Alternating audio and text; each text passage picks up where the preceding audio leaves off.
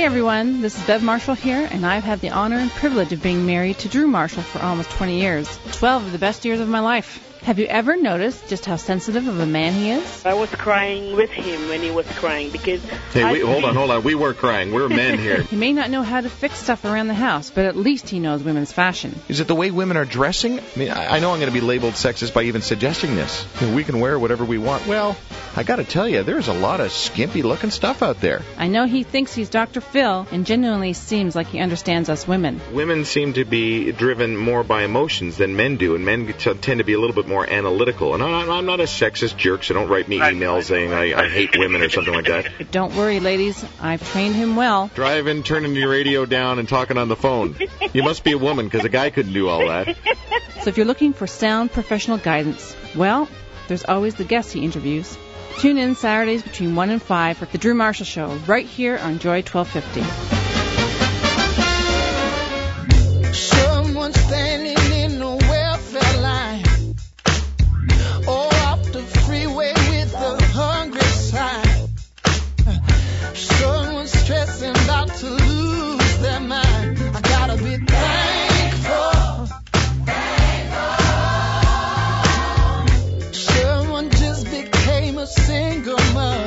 You're listening to The Drew Marshall Show, Canada's most listened to spiritual talk back program. Yes, it is. It's so important that we love each other and be thankful. Thankful. I've gotta take Up next is uh, Deborah Norville. And of course, many of you will know her as the anchor of Inside Edition, America's longest running, top rated syndicated news magazine, seen daily by billions around the universe. During her career, this uh, two time Emmy Award winner has reported and anchored for NBC News, CBS News, MSNBC, as well as hosted a nationwide radio show for ABC Radio. Her uh, proactive and persuasive new book, folks. This is a killer book. Thank you, Power. Making the science of gratitude work for you. This book brings together for the first time ever behavioral and psychological studies which prove stuff that the faith community has known all the way along. That giving thanks can make you happier and healthier. dnorville.com is the website. And this is the woman. You know, the first thing I got to ask you, Deborah, this is an important question for me. I got to know which Vicky Tiel dress did you end up wearing to the uh, Emmys? Well, America selected the one that um, I sort of prompted them to pick by telling them, and this one makes you instantly lose 10 pounds. So losing 10 pounds instantly, that's the one America went for. But, but the polka dot was a close runner-up, I'll tell you what. I was I almost lost some sleep over this one. Oh, I'm so sorry. You know, these are the issues that really keep folks awake, isn't it? My goodness. Georgia Junior Miss, 1976. Junior Miss, I mentioned this to Kathie Lee Gifford a couple of weeks ago, and she said, "Yeah, it's not a beauty contest. This is this is the real deal. This is like quality stuff." Well, half the score was your judge's interview and your grade transcript. Um, and you know, I could I could talk to a table and have a conversation. I had good grades, so that part wasn't hard. Kathie Lee, however, had talent, so that made that part easy for her. Debbie Norville had no talent. My talent in this thing it was so pathetic. I was a seamstress. Are you kidding I did me? sewing. No, people laugh at me. They think, "Oh, you're kidding." No, it was true. My my talent was sewing, and let me tell you, when Georgia comes in and has to perform after Utah, who has just done an aria from La Boheme, let me tell you, the only talent points I got were pity points. That poor child, just to even stand out there with that pathetic talent, you got to give her a point That or is. two. Oh yeah. Why do I have this image of Sandra Bullock uh, with the glasses and the you know the Yes, yes, exactly. If I could have been even able to do that, I That'd would be have better. done, you know, glass symphony or whatever yeah that glass was sim- That's better than sewing, let me tell you. One year I was a judge at Miss America, Yeah, yeah. and they they make you go from point A to point B in those little rickshaw things they have down in Atlantic City. and the one I was with was a former Miss America who they brought back as a judge, and I'm making conversation. I said, "What was your talent?" She said, "Sewing." I said, "Get No. out of here!" No. Your talent was sewing. She said, "Absolutely." I said, I explained, you know, that that had been mine. I said, "Nobody saw you coming, did they? You were like, you were such a dark horse candidate. No one in a million years thought you were going to win." She said, "You have no idea how women were shocked on stage when uh, they called her name out." That's funny. Yeah, she was the one who married Jim Lange for the dating game, so she was quite a bit Oh right, right, right. Yeah. Um, you interviewed a president at 19 years old. Actually, yes, that's true. But to be completely honest about it, I was um, I was working at the CBS station in Atlanta, and I'd actually I was on the air as a reporter while I was still in college. Um, but truth be told, Jimmy Carter actually walked up to the microphone. I happened to be the one holding it, but he had liked the people at that station because they'd covered him, I guess, favorably when he had been governor of Georgia. So he walked up to the microphone. I happened to be holding it. But dang it, that's the President of the United States. So I asked him whatever the news of the day question was, and he's still standing there. I'm thinking, oh my God, I have to talk to the President. So I said, well, you know, Mr. President, how is it to be back home in Georgia? And he says it was just great. And then he went on into the news, into the uh, restaurant where he was um, going to be having lunch that day. And I go back to the camera and I say, and that's the scene here live at the such and such, back to you. And I honestly think I'm about to pee on myself. I'm so excited. and it's about to get better. All I'm thinking is, I'm going to have an interview with the President of the United States on my demo reel. I will get a job somewhere. There is no question Cha-ching. about that now. Cha-ching, cha-ching. I will get a job. This is what I'm thinking. Then Sam Donaldson comes walking up to me, and you know, he was covering the president for the ABC, um, you know, national news program, and Sam Donaldson walks up, and I'm like, oh my gosh, now Sam Donaldson is talking to me, and he's about 12 feet tall as far as I can remember, and I look up at him, and he looks down at me, and he says, what did the president say, little girl? And I look at him, and did you ever see Reese Witherspoon in Sweet Home Alabama? Oh yeah, yeah, yeah, for sure. Okay. Think Reese Witherspoon as I replied, Mr. President said he was happy to be home. Oh no. And Donaldson looked at me like he'd just bitten into a lemon, and his face got all squirreled up, and he kind of harumphed and thought, God, what an idiot that girl is. Yeah. And I'm just thinking, first the president, then Sam Donaldson, shoot me now, and you'll know I died happy. Oh, that's classic. Yeah, so Absolutely my, classic. My, my entree into the big world of TV. Ah, thank you for that. You've given me uh, much pleasure today, just chuckling at that stuff. At 28 years old, you were named anchor of NBC News at Sunrise. Yeah, Am I? Do I get my facts straight here? you're very good. Now, I listen, don't know let- where you're getting your info, but you're good, Well, boy. let me check something out here. Listen, if this Joe works- Witte reports a cold snap will begin the weekend up north, and Alan Abelson reports on the confusion caused by Oh rumors gosh, about the did you find Saudis' pricing of oil. I'm Deborah Norville, and this is NBC News at I Sunrise. wait for the music.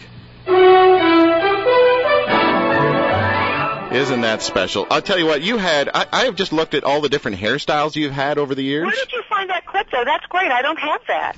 Is that online? You have to email me and tell me where. That's extremely cool. Yeah, I was impressed with the uh, the hairstyle in this one. There was another one you had kind of a mushroom This thing is going. radio, but people can't see the hairstyle. I know, I know, but what I'm trying to get across here is that uh, I'm surprised you didn't get Best Haircut award with, in Playboy magazine. You got Best Newscaster Lips Best lips in broadcasting. In 1987. Uh, That's quite an This award. is a Christian station. You got a girl who not only had the best lips in broadcasting as decided by Playboy magazine. I spent a week in jail for Inside Edition. Oh. Your program must really be flipping. Oh yeah.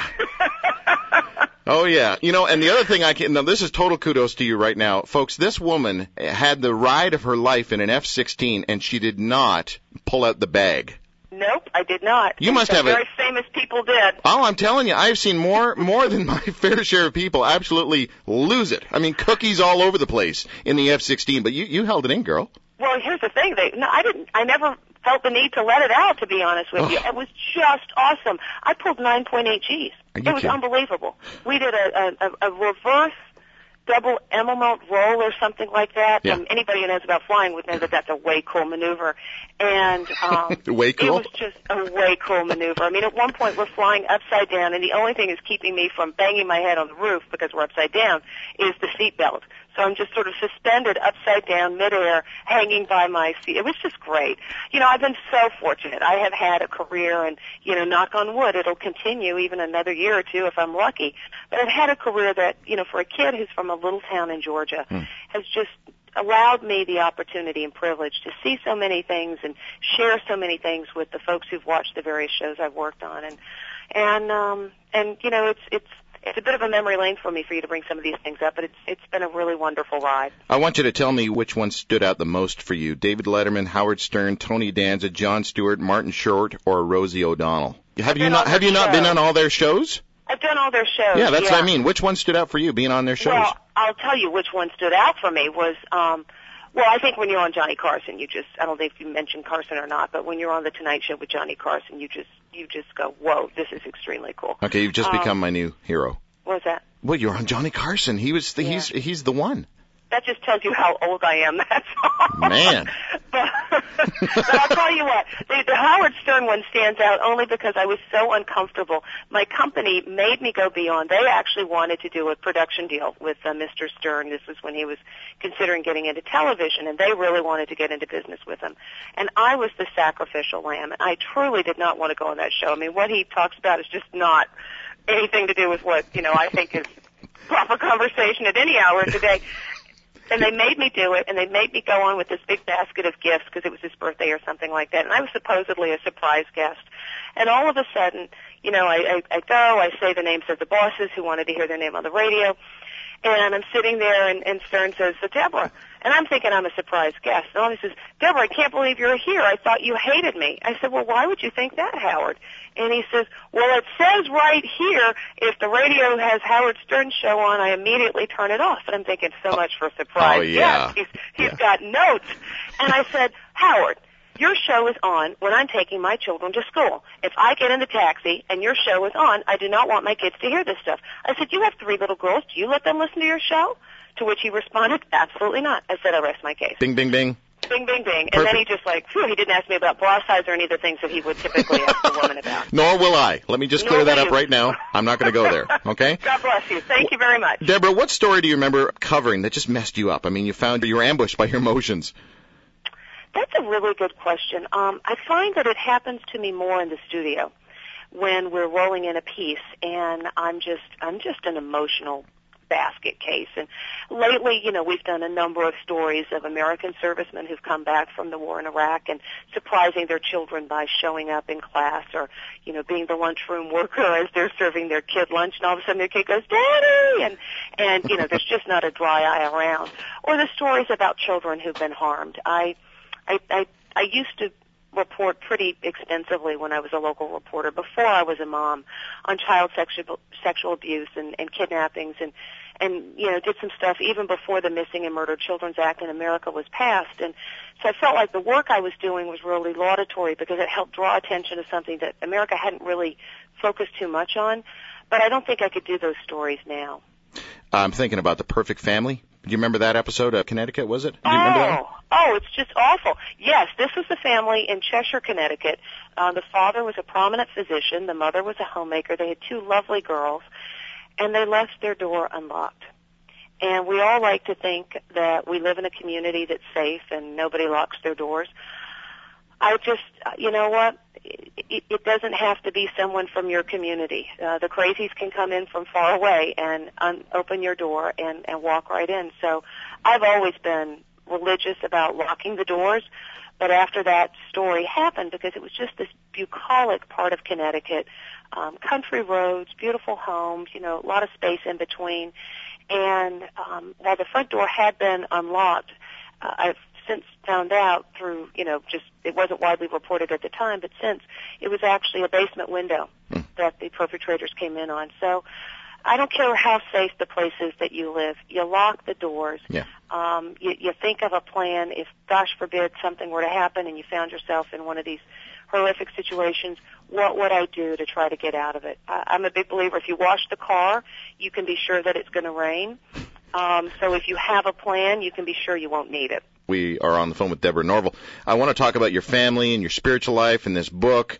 There's so much here, but got to keep on moving on. You know, I'd love to see that video. Gonna keep on moving. Have, uh, is that still out there somewhere? Uh, well, I don't think it's out there anywhere because uh, we put it on Inside Edition. It was really a story that we had done to try to show the folks that watch our program, who obviously listen to the, you know the music and buy records and all that stuff, that yeah, these guys are probably pretty talented, the stars whose albums you're buying and CDs you're buying and songs you're downloading.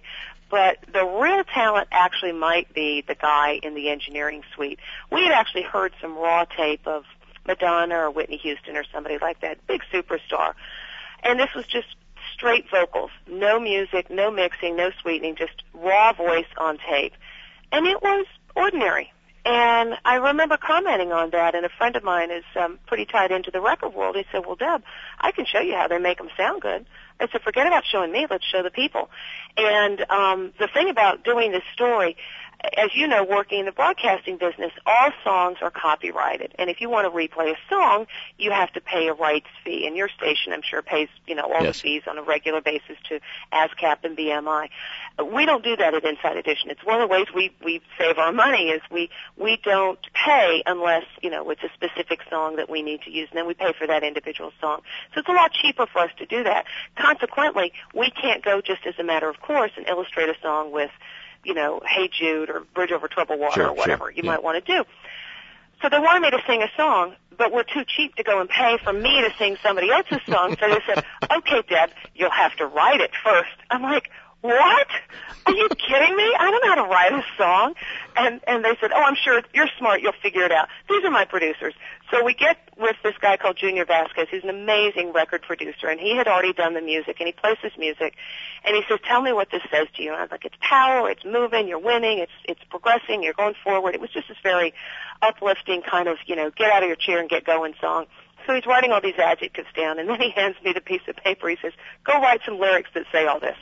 And that was Songwriting 101. Nice. Yeah, right. I'm thinking, I, I will die. This is like telling, this is like telling someone who has an anvil around their ankle to go swim. this is not going to happen. So anyhow, I, I tried, and it was, it was the hardest thing I'd ever done. And I actually, if you go onto my website, I actually uh, reprinted an article I put in Oprah's magazine where I talked about how much I wanted to throw in the towel, but I was kind of already stuck. And dang it, I'm not gonna, I'm not gonna not do this. I'll figure out a way. And it was one of the hardest things I'd done professionally in a really long time but the sense of, of completion and the sense of achievement when I finished writing that song, which actually wasn't half bad, was was so invigorating that it taught me, you know, having probably I think just turned 40, that you know what, you may not be too old to learn some new tricks. And I thought that there was kind of a story in that for all the rest of us. No matter what your age, no matter how many achievements you may have had or how much, you know, you think you've accomplished in your life and you think, well, that's it, there's really nothing else for me to do. I'm too old to me the answer was no you're not. You just you just may not be patient enough. You may be too impatient but age is certainly not an impediment.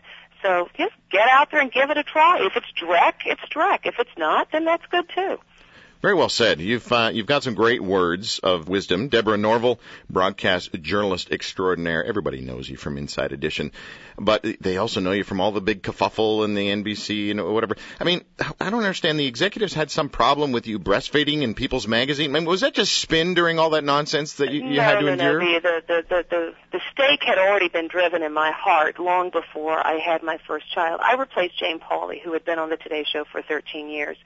And um, I think one of the morals of the story is it's never easy to replace a legend. You want to be the replacement's replacement, because trust me, there will be one. Um, and within weeks of me coming on the show as a newsreader, and this goes back 16 years, so we don't really have to spend a lot of time talking No. about ancient history. But the, the, the gist of it was the press spun a story that somehow I had maneuvered Jane's ouster, um, and that the reason the bosses had put me in the job was that I was younger and blonder than Jane. The fact was Jane had gone to them three months before I came on the show and said, yeah, I've been doing this a long time, guys. I'd like to do something else. Can we be, you know, thinking about a reassignment? But that was never something that was publicly stated. Were you Um, gagged? Absolutely. Absolutely. In fact, I was told straight out, let us handle this, Deborah. We're experts in this sort of thing. When I told them all these, you know, they would never let me do your radio show, for instance. All these media guys were, you know, calling me and wanting to do interviews. Donahue wanted me. I mean, they all want to be on their TV show.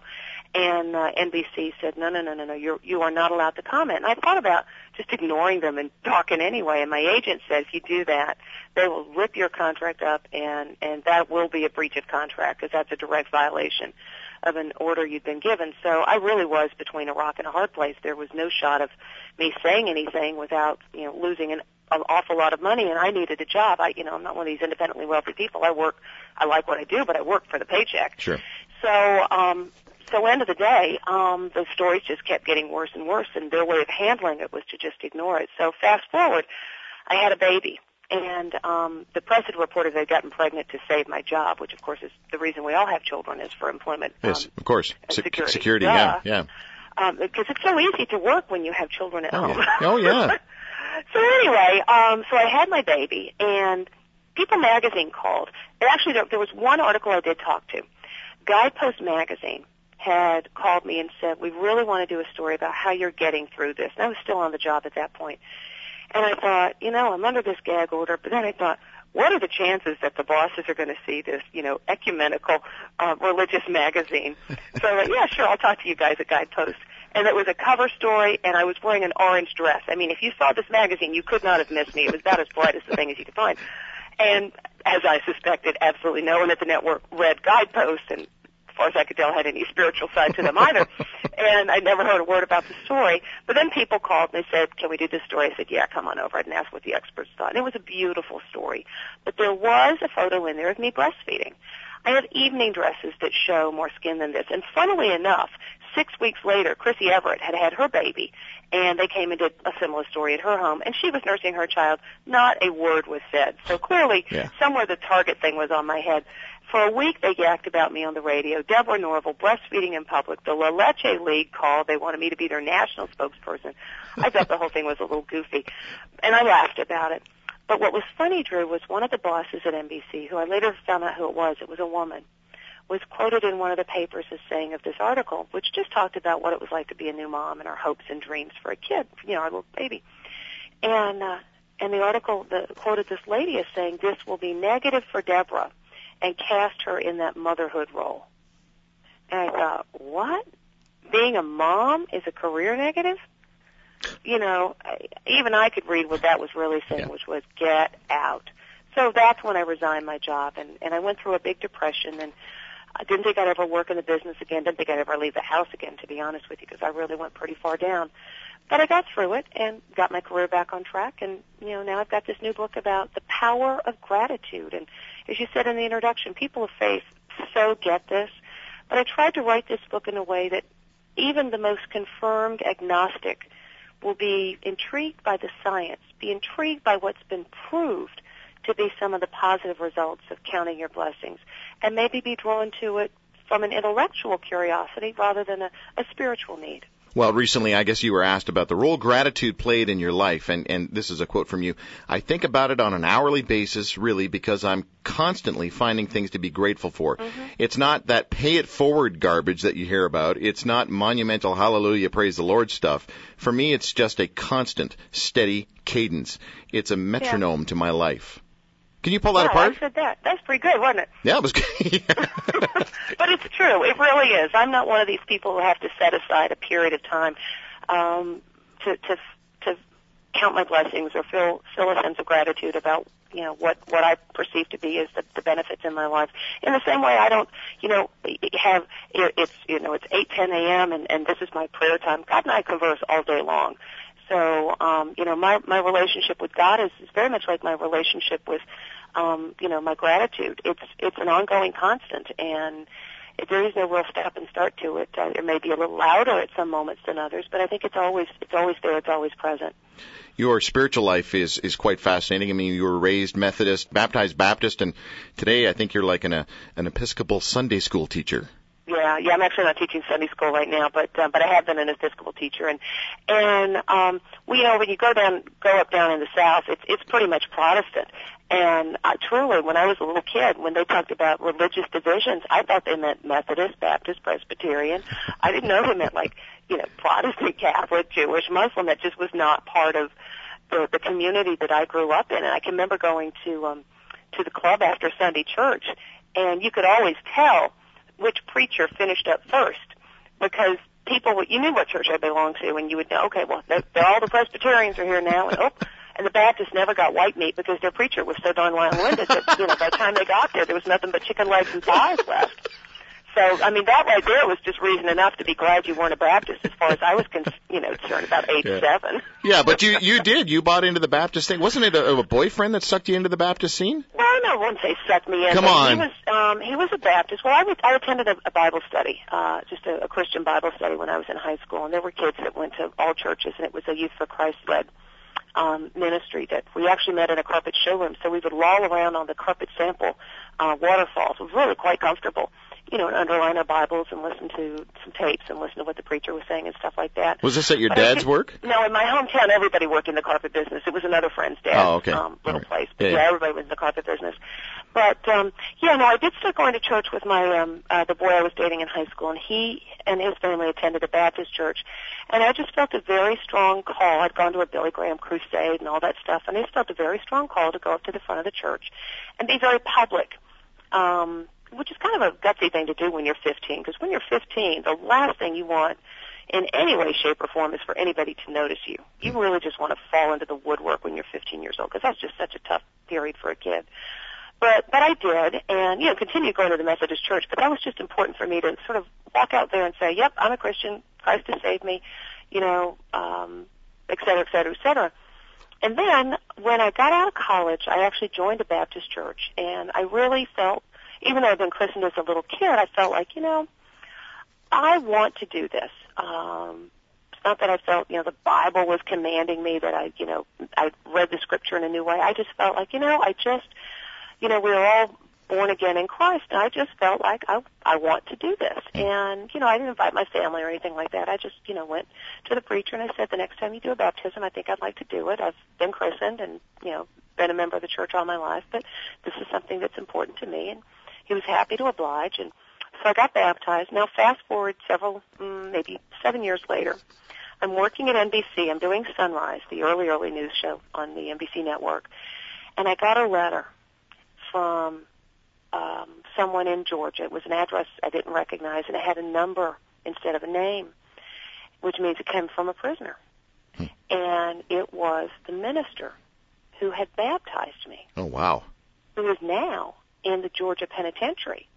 And I'm reading this letter, which is all written by hand. It's quite a few pages long. And he explains that basically after he'd, you know, been at the church where I was, he got sent to a church in middle Georgia and um, I believe he first helped himself to some of the deacons' wives and then helped himself to the offering plate. And if maybe he hadn't had the situation with the wives, it would have gone easier with him on the offering plate. But Yeah. they, they dropped a dime on him. He ended up getting convicted and was doing time in prison. Man. And I thought, oh my lord, this is just terrible. And you know, I, I felt awful for him and his family because he was a lovely man.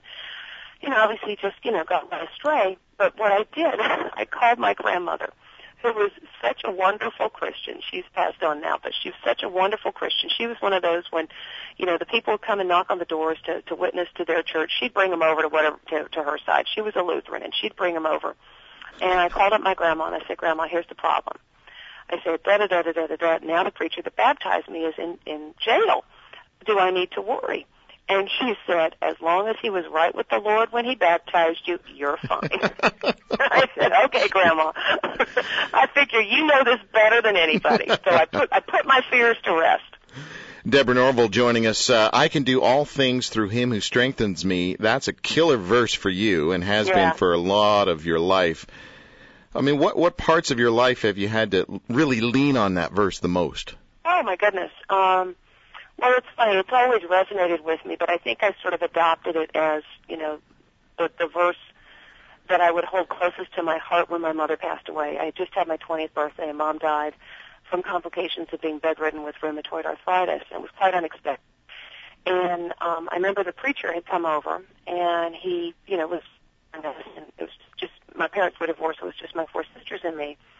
And he said, May I borrow your mother's Bible? And he had taken mom's Bible and I guess had been flipping through it to see some of the things that she had underlined. And that was the verse that he specifically uh, referred to during her funeral eulogy. And and because my mother had had health problems for quite a long time, I, I realized that it must have been a real source of sustenance for her.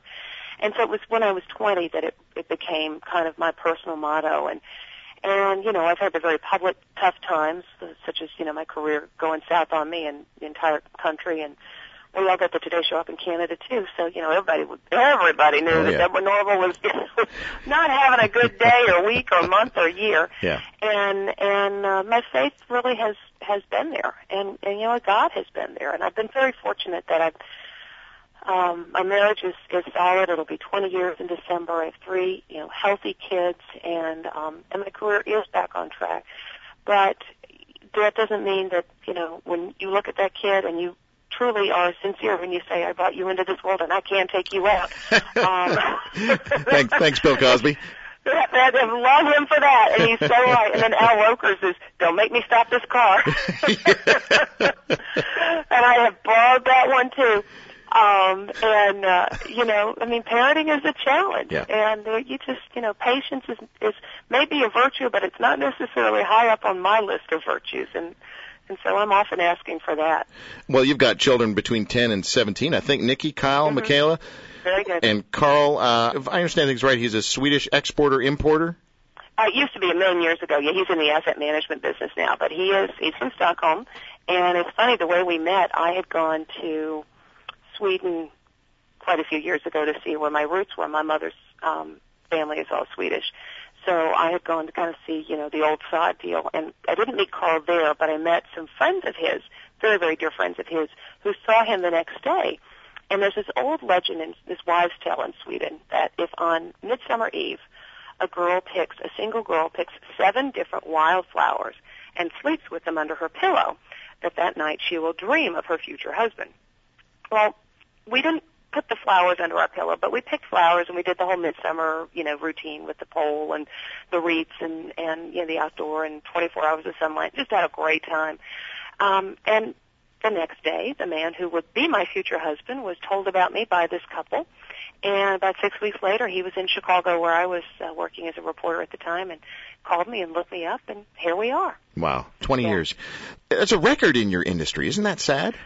Well, it, it's sad that, that it is true. Um, a lot of people in the broadcasting business um, are, are not on the first spouse. They're they're they may be married, but it ain't the one they started out with. Yeah. And that's really unfortunate. And I suppose it's because, I mean, you know, the the when the little red light goes on, you have to be in front of the microphone, and it doesn't matter that you know your kid has this or your wife needs that or whatever. You know, the the demands. There's that old expression, "Time and tide wait for no man." Well, it's the time part of broadcasting that doesn't wait for anything. And when you're a newscaster or a news correspondent, you're jumping on planes all the time. And that's really why I left the network. When I, uh, you know, got back into television after the Today Show, I was a correspondent at CBS and was the kind who had to get the extra pages in the passport because I was traveling so much. And finally, I just, you know this is stupid. Great. I love it. I, you know, another Emmy for the shelf. Woohoo! Yay me!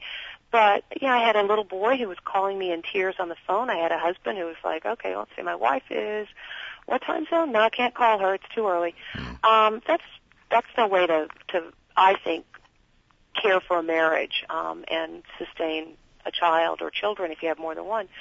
So I just made the the choice that I was going to when I you know had a contract opening, I was going to try to find a job where I could still stay in the national scene, but maybe be a little more rooted.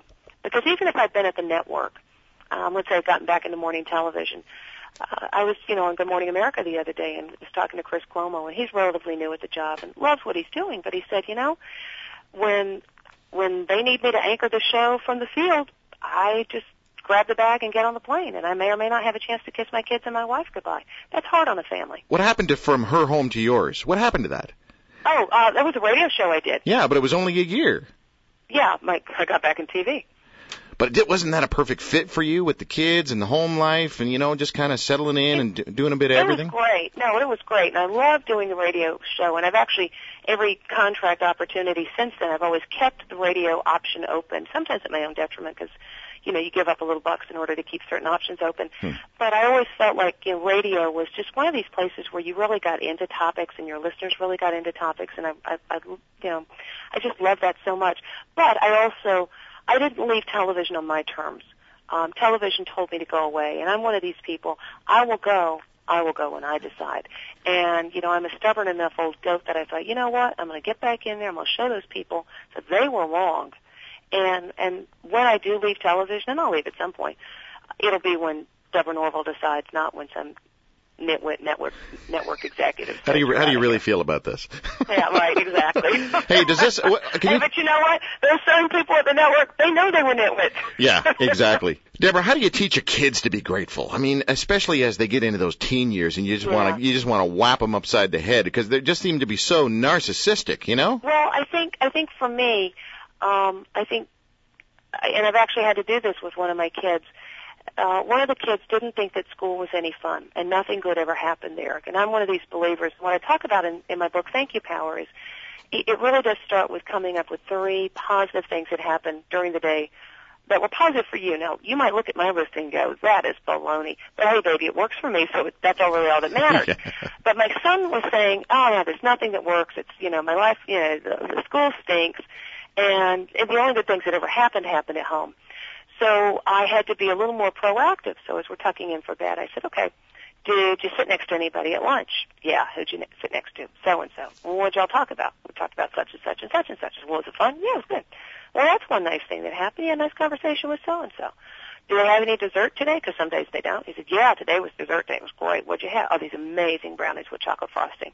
Were they good? Mom, they were absolutely fabulous. Well, there's a second thing. You had good dessert for a change. That's two things that happened good today at school. Did the teacher call on you? Yeah. Did you have the answer right? Yeah. How'd that make you feel? I said, I felt pretty good. I said, well, there's three things. Isn't that interesting? Three things good that happened at a day that really wasn't good at all. And we did that on a regular basis.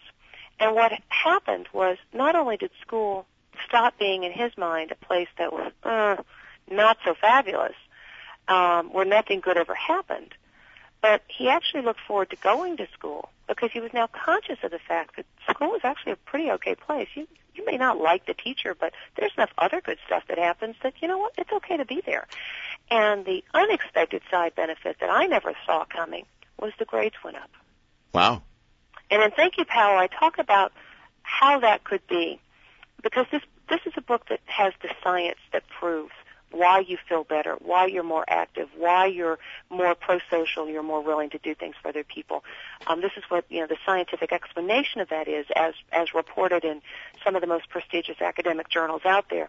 The reason my kid, thinking that school's a good place and nice things happen there, could actually do better in his schoolwork is when you're happy, you're in what the scientists call positive affect and the dopamine receptors in your cerebral frontal cortex, your forehead, are activated. That's where reasoning and logic happens. That's where, if you're going to get the right answer on the test, it's because you were quite active in that part of your brain. And you made the associations and you made the connections and you were able to retrieve the data that you had back in there, that knowledge that might have otherwise been irretrievable because you just weren't feeling good enough to, to dig it out of the memory banks. And, and that's what's sprinkled throughout the book is – stories of people whose lives have been positively impacted by gratitude, and then the scientific explanation of how such a thing is possible. Because look, as a reporter, I am I am supposed to be skeptical. I happen to come by it by nature. First bumper sticker I ever bought at a journalism convention said, "If your mother says she loves you, check it out." you know, I was like, "Okay, fine. Where's the proof?" You are twisted, And- aren't you? no, you know what? But it's great to be twisted in that way if you work in the information business. Yeah. Somebody will bring me a script and I'll say, where's the fact? What's your source? Where'd you get that? That's not what I'm familiar with. Um, prove it. So that's what this book is. This book is to the person who would say, yeah, prove it. Okay, look at the research footnote on page 172. There you go. There's your proof. So is that a good way to maybe uh, take this book and separate it from all the the, the power of positive thinking, Oh, Anthony. Robbins kind of uh, stuff?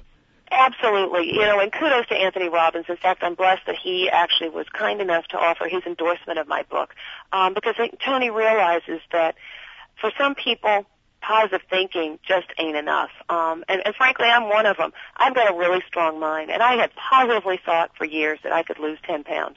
Well, if I just sit here and positively think, nothing's going to happen. But if I act, I can actually lose the weight because that's action is what creates change in your life. Sitting and thinking is a passive activity. Passivity never made any positive change in any situation. So the secret says if you send out a positive vibe, positive things will come to you. Does that mean my friend with cancer has cancer because she's out a five? Of course not. So thank you power and the research and the proof that I have in this book is an active way for you to create the domino process that will result in the positive um, side effects occurring in your life. Okay, we got to be. There's got to be a faith connection here somewhere because if you're going to be thankful, uh, usually that goes towards something. I mean, just being thankful, I guess, is is a positive enough thing in and of itself. Yeah, well, it can be, but see, here's the thing. You, um, as a Christian, I'm thankful to God for everything, but you don't necessarily, with every, when you're driving down the highway, and um, you know, sometimes there'll be a stretch of road and it just, it's like the magic happens. You hit every green light. Just as you get up to that next intersection, the light goes green and you'll go for like a mile before you have to stop. And that's always just really cool. Do you really thank God for that? No. No. No, of course But, but hold on, but I, there's a lot of people out there that pray for parking spots and thank God No, that the light went That's green. Great. And if and and you know if if if if God needs to help you with your parking needs, then then that's where you need God to intervene. I, I like to I like to think that God really doesn't need to waste his time on my parking situation and I'll if I have to walk a little bit that's okay with me but you know it's I, I far be it from me to say when anyone should be thankful to God that that is that is between you and God but what I'm saying is that and this is the definition of gratitude gratitude is the acknowledgement of a blessing received for which you might not have necessarily earned it. You might not necessarily been worthy. You may not have necessarily done anything to to um, to merit it, but it's there. For instance, as I sit here in my house, I can look out the window and I see that you know it's a beautiful day here in New York, and the sun is shining and the trees are still green, and we painted the fence this summer. And as I look here, I see this beautifully crisp white fence against the white trimmed bushes, and and it just makes me feel good. I look, I'm happy to look out there and see and be grateful for the hard work of my son who had the, the paintbrush and me with the clippers and the men who, who we had the driveway resurfaced. Know, I'm just, I'm grateful for all of those efforts coming together because as I sit here and talk to you on the radio, I'm also seeing something that lifts me up. But I'm also, my, my gratitude is also directed. And what I know is that looking out the window and seeing this, this very pretty spot in my yard makes me feel good. And I'm uplifted by that. How much of this, Deborah, is is motivated by the fact that you're going to be 50 next summer? You know, do you not think we, as we get older, we're, we tend to be getting into the thankful a bit stuff? For me. Really? No, no, really not. Not a bit for me. I've no. I think I think for me, I've always been a person who has found things for which to be grateful, and I think my mother's illness that I referred to earlier was a catalyst in that. If my mom wasn't like the other moms, she didn't play golf, she couldn't play tennis. Half the time, she couldn't pick me up from school. So if I would come out of school and my mom's car would be there, I would be incredibly grateful. I was like, yay, mom is here. That's super. Because if mom's car was there, that meant she was feeling well enough to, you know, get her makeup on and get behind the wheel of the car and drive to town. And those days didn't always happen. So I have been someone who has always found ways to be grateful. What I didn't know, and that's what was such a, you know, a, an eye opener for me in doing the research for this book, was what I didn't know was that my innate ability or desire or need to find things for which I was grateful was actually making me a stronger person in so many other ways. A final turn in this conversation. We got to wrap it up because you have a life, and and uh, and I'm just so thankful for the amount of time you've given us, uh, Deborah. Thank you very very much. You're very welcome. But what's what's sticking in my head on this whole issue is, I mean, you, you're a star, you're a celeb, you're successful. You married the you know the, the successful guy. You got the three kids, the picket fence. I don't know, whatever the deal is. Your life your life doesn't suck. What about for those people who are just in the toilet? Life is just absolutely horrible. They've lost a child, or they're they found they've got cancer themselves. They're facing a death Well, you know, sentence. it's so with, funny you say that. I've got an email right here that someone sent to me, and the, the web is thankyoupower.net. You can go to dnorville.com, all goes to the same place. But thankyoupower.net is the, the website I've done up for the book, and I'm going to be uploading a lot of these emails that I'm receiving from people. And this man says, I watched an interview with you about your new book. I haven't read the book and don't plan to. But from the interview, I do have one question. What do you do when you don't have any positive memories to reflect on? What do you do when you've never succeeded at anything? Where are these positive events supposed to come from? I've seen the same old story. I made it, so can you if you work hard and have positive thoughts. What a load of manure. I, I, I can't wait. I just got this email this morning. I haven't had a chance to, to reply, but I can't wait to reply to this man. And my response to him will be something along the lines of what I'm about to say to you. You may not have a shelf of trophies or a life of obvious successes to other people. But if this man is as distraught about his situation as he is, my guess is someone who's really concerned about him. And there's someone who's worried about him. And if you're someone that's sitting there listening to this show going, well, you know what? I agree with what that guy said. That's lovely. because I don't have anything good in my life either. Is someone that loves you? Is there someone that cares about you? If so, that right there is the first thing to write down on your gratitude list because that means that there is someone who spends his or her time worrying about you in the same way that your mother did. This person may not even have family. They may not even have friends. So if you're sitting there, well, Deb, there's nobody who even cares about me enough to worry about me. Then to that person I say, do you have legs that will walk and eyes that will see? And if you do, I want you to go outside and find a bench or a park or somewhere where you can sit and look at the world and find one thing that falls amongst your gaze that you can look at and go, oh, that's kind of pretty. Hmm. And I want you to make that image something that tattoos into your brain so that you can go back and you can put yourself back in that park bench looking at that red bird on that branch and hearing that thing make that squawky noise it does when it's doing its little sounds so that you can go back there and go, for that one moment, I felt good. And that one moment can be the beginning of other moments. I know it's not easy. But You're there- talking to a woman who stayed in her bathrobe for six weeks. So I know, I know exactly where that person is coming from because I had been there too, even though I had the stuff. Because it's not about the stuff. It's not about the fancy house. It's not about the career. It's not about the picket fence. But not everybody's not everybody's a high driver like you. Like I'm sure your sister Kathie is not the same as you. You're different wiring, right? Um, and she's pretty. She's, we're all pretty type A. I have to say. The, the Norville women are all. We're all cut out of the same piece of cloth. Uh, um, I know where you wanted to go with that. I can't. I can't say that you, you're going to make much progress on that. one. But yeah, Okay. but no, not everybody's hardwired. Not everybody's like that. And but but going out to the park bench and looking at the people is not something that requires type A. You know, boldface underscore Right. personality.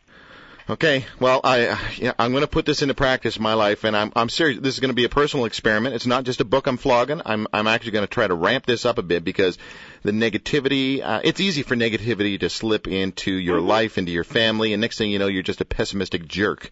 And I don't want to be like that. You know. I suspect that you're not, but we all have our moments. And what I can tell you is since I've really been actively doing this, I, I just got into this on a hunch. I wanted to see if there was any research that proved there was something to counting your blessings. But when I saw how dramatic the research was, I thought, you know what, I am going to put this, like you, I was skeptical. I'm going to put this into practice and just see what happens.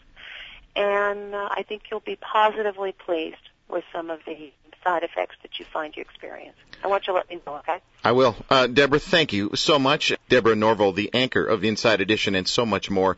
A tremendous read here. Thank you, Power, making the science of gratitude work for you. A Happy Thanksgiving weekend from a Canadian, anyway. Did you realize it was Thanksgiving weekend up here? How perfect is this book then? I'm telling you. And this we is brilliant. and we got Jonny Lang singing "Thankful" taking us out. So I, I, pre- I love it. appreciate it, Deborah. Well, I'm thankful for the time with you. Take care. You too. Bye. Deborah Norville. What a great gal, huh? Are you kidding me? Tremendous time. You can check her out online, of course, dnorville.com. D N O R V I L L E dot com. She's got uh, a whole lot of stuff to check out. Or you can go to thankyoupower.net. There'll be another one for you to get to. Thanksgiving weekend. The weather up here is tremendous. Michael McDonald, Jonny Lang taking us out. When we come back, our journey segment on the Drew Marshall Show. Just normal people with uh, real life stuff going on. Sometimes it's messy, but God always remains in the middle of it. We'll be right back.